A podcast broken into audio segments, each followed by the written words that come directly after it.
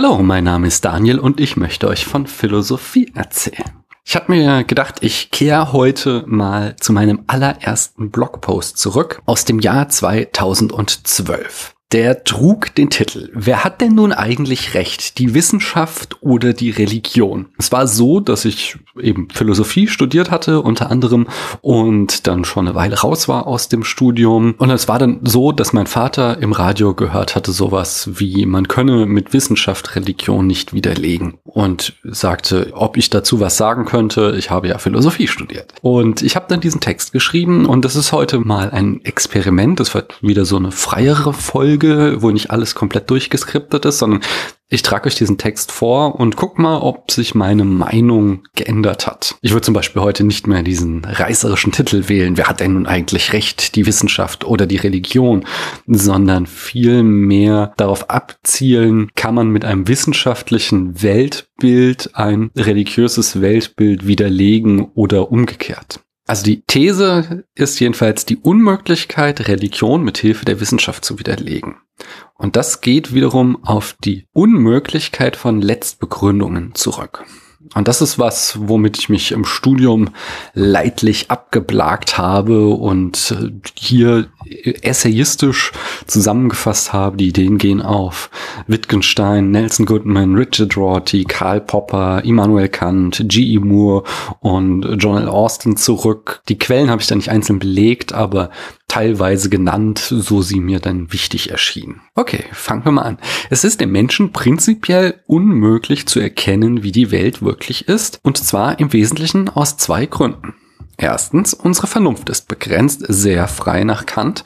Moderner ausgedrückt, unsere Gehirne können die Welt schlichtweg nicht abschließend begreifen. So wie unsere Sinne aufgrund ihrer organischen Beschränkungen nicht imstande sind, das ganze Spektrum von möglichen Sinneseindrücken einzufangen, wir können etwa Ultraviolett nicht sehen und Ultraschall nicht hören. So ist es auch unserem Gehirn aufgrund seiner organischen Beschränkung nicht möglich, die wahre Natur der Welt letztendlich zu begreifen. Der zweite Grund, der das einschränkt, ist, die Grenzen meiner Sprache sind die Grenzen meiner Welt, nach Wittgenstein. Jeder Zugang zur Realität ist sprachvermittelt. Wenn ich etwas begreifen will, muss ich darüber nachdenken und das geht nur mit Sprache. Ja, wir können auch in Bilder denken, aber man kann eben keine Kette von Argumenten mit Bildern darstellen. Besonders, wenn ihr dann anschließend das Ergebnis auch noch kommunizieren wollt, dann müsst ihr spätestens auf Sprache wieder zurückgreifen. Sprache selbst ist aber nicht voraussetzungslos, sondern funktioniert wie ein Werkzeugkasten. Da haben wir verschiedene Werkzeuge, mit denen wir verschiedene Probleme angehen können. Wenn uns aber für ein Problem das Werkzeug fehlt, dann können wir es auch nicht beheben. Da in unserem Fall das Problem die Erkenntnis ist, können wir etwas also nicht erkennen, wenn es in unserem Sprachrepertoire kein geeignetes Werkzeug dafür gibt. Zum Beispiel ist ein Basiswerkzeug unserer Logik der Satz vom Widerspruch.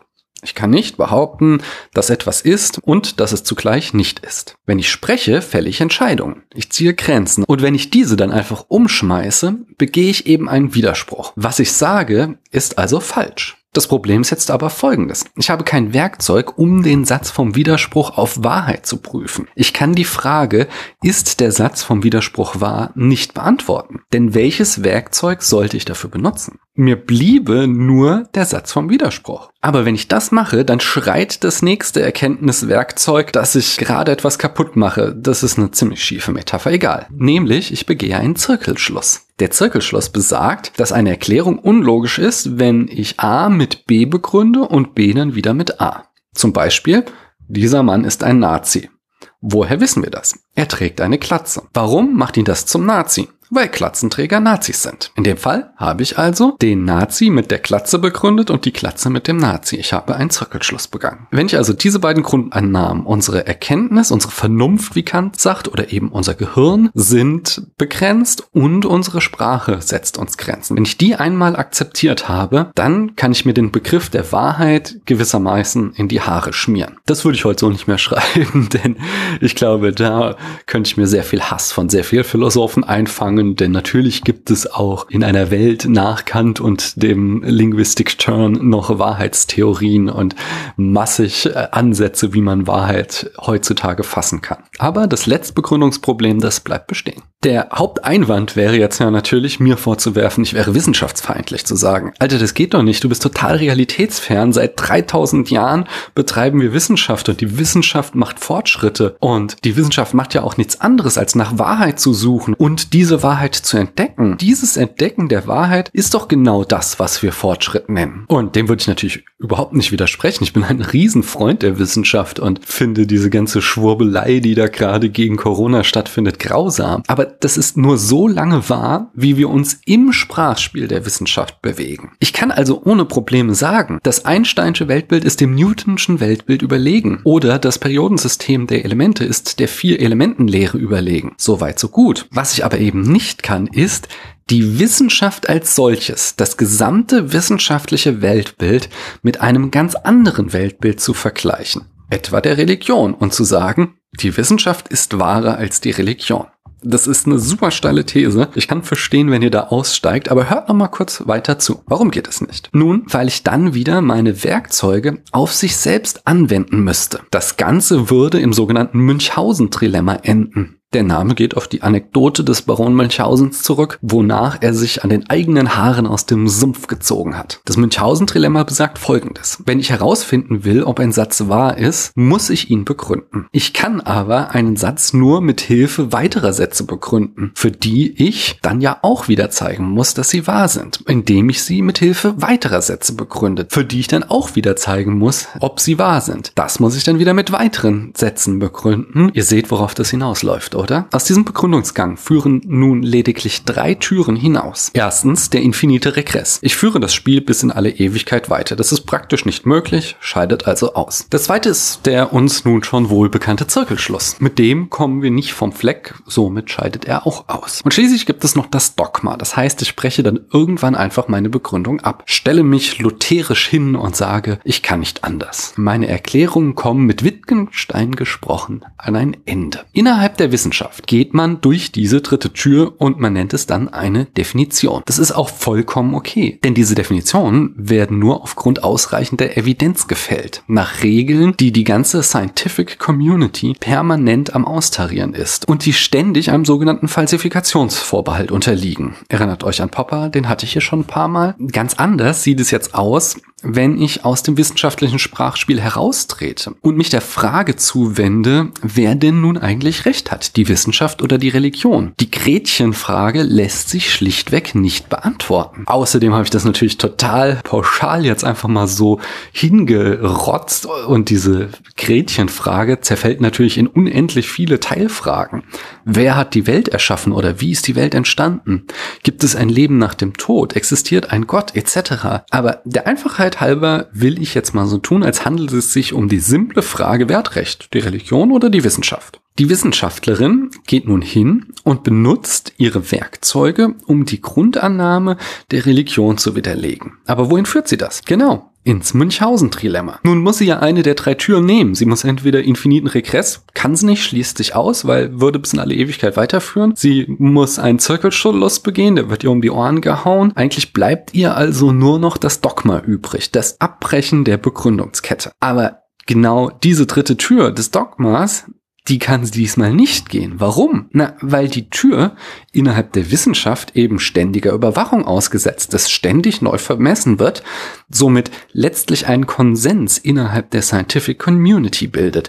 Aber welchen Grund hätte denn der Religionsanhänger, diesem Konsens zuzustimmen. Warum sollte er nicht sein Dogma an einer anderen Stelle errichten? Und ihr ahnt es sicherlich, genau das macht der Religionsanhänger. Statt den Satz vom Widerspruch, den kritischen Messwert, die Normalverteilung, die Falsifikation und so weiter zu akzeptieren, lauten seine Dogmen eben Gottes Wille, das steht in der Bibel, das ist eine Frage des Glaubens, Gottes Wege sind unerklärlich oder so. Ihr versteht, worauf ich hinaus will. Jetzt wäre natürlich der nächste logische Schritt der Wissenschaftlerin wieder zu beweisen, dass ihre Dogmen denen des Religionsanhängers überlegen sind. Aber wie macht sie das? Mit geeigneten Begründungen ist alles, was übrig bleibt. Und wohin führen diese? Ins Münchhausen-Trilemma. Das ganze Sprachspiel der Weltbeschreibung ist eben eine Relation, aus der man nicht heraustreten kann. Um zu entscheiden, wer die Welt richtig sieht, müsste ich außerhalb der Relation Mensch-Welt stehen. Aber das geht nun mal nicht, denn ich bin immer Teil dieser Beziehung. Und somit kann die Frage eben nicht abschließend und entscheidbar beantwortet werden. estudiar. Aber zwei Anmerkungen zum Schluss. Was für die WissenschaftlerInnen gilt,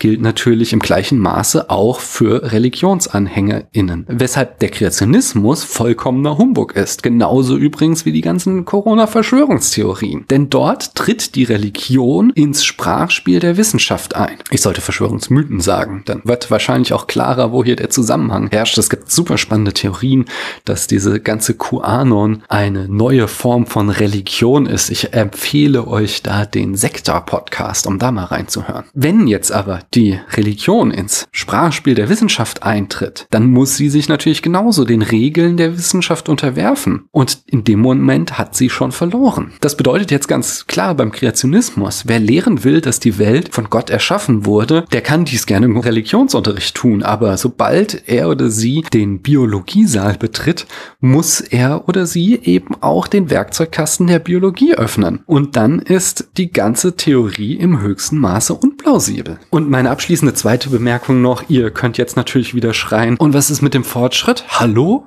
Seit 3000 Jahren wissenschaftlicher Fortschritt. Wir fliegen zum Mars. Wir bauen Computer mit künstlicher Intelligenz. Ihr könnt mich nur hören, weil ich übers Internet mit euch rede. Das ist was, was vor 3000 Jahren noch vollkommen undenkbar war. Da haben wir doch den Beweis, dass die Wissenschaft recht hat. Im Mittelalter sind die Menschen bei der kleinsten Erkältung gestorben. Und heute brauchen wir uns nur Masken anziehen und Social Distancing betreiben, weil wir verstanden haben, wie Viren funktionieren. Die Antwort hierauf lautet, damit begeben wir uns in eine ganz andere und mir durchaus sympathische Sphäre, nämlich in den Pragmatismus. Wenn du so argumentierst, dann stellst du in Wirklichkeit nicht mehr die Frage, was ist wahr, sondern was bringt uns voran? Was bringt uns mehr Nutzen? Und in dem Punkt liegt die Wissenschaft ganz klar vorne. Klar können wir dem Kreationisten glauben, aber bringt uns das voran? Wird es unsere Probleme mit der Klimakrise oder dem Hunger der Welt lösen? Ich glaube nicht. Aber auf der anderen Seite wird uns die Wissenschaft eben auch keinen Trost spenden, wenn wir Angst vor dem Tod haben. Denn dann ist Religion der pragmatischere Weg. Und wenn ich mich also für Pragmatismus entscheide, denn ich kann auch das sagen, ich kann ja sagen, Wahrheit ist das, was uns voranbringt, dann müsste ich ja sagen, in den Fällen, wo es zum Beispiel um Trostspenden geht, da ist Religion pragmatischer, dann wäre das ja wieder wahr. Es bleibt also kompliziert. Ich glaube, Karl Popper hat mal gesagt, ich kann nicht entscheiden, ob der Rationalismus recht hat, aber ich mache einen Sprung in den Rationalismus und von da an muss ich alles weitere dem Rationalismus unterwerfen. Und ich glaube, das war wiederum ein abgewandeltes Zitat von einen Sprung in den Glauben machen, was irgendein anderer mal behauptet hat. Ich habe jetzt keine Lust, das zu googeln und euch rauszusuchen. Das könnt ihr mal selbst selbst machen.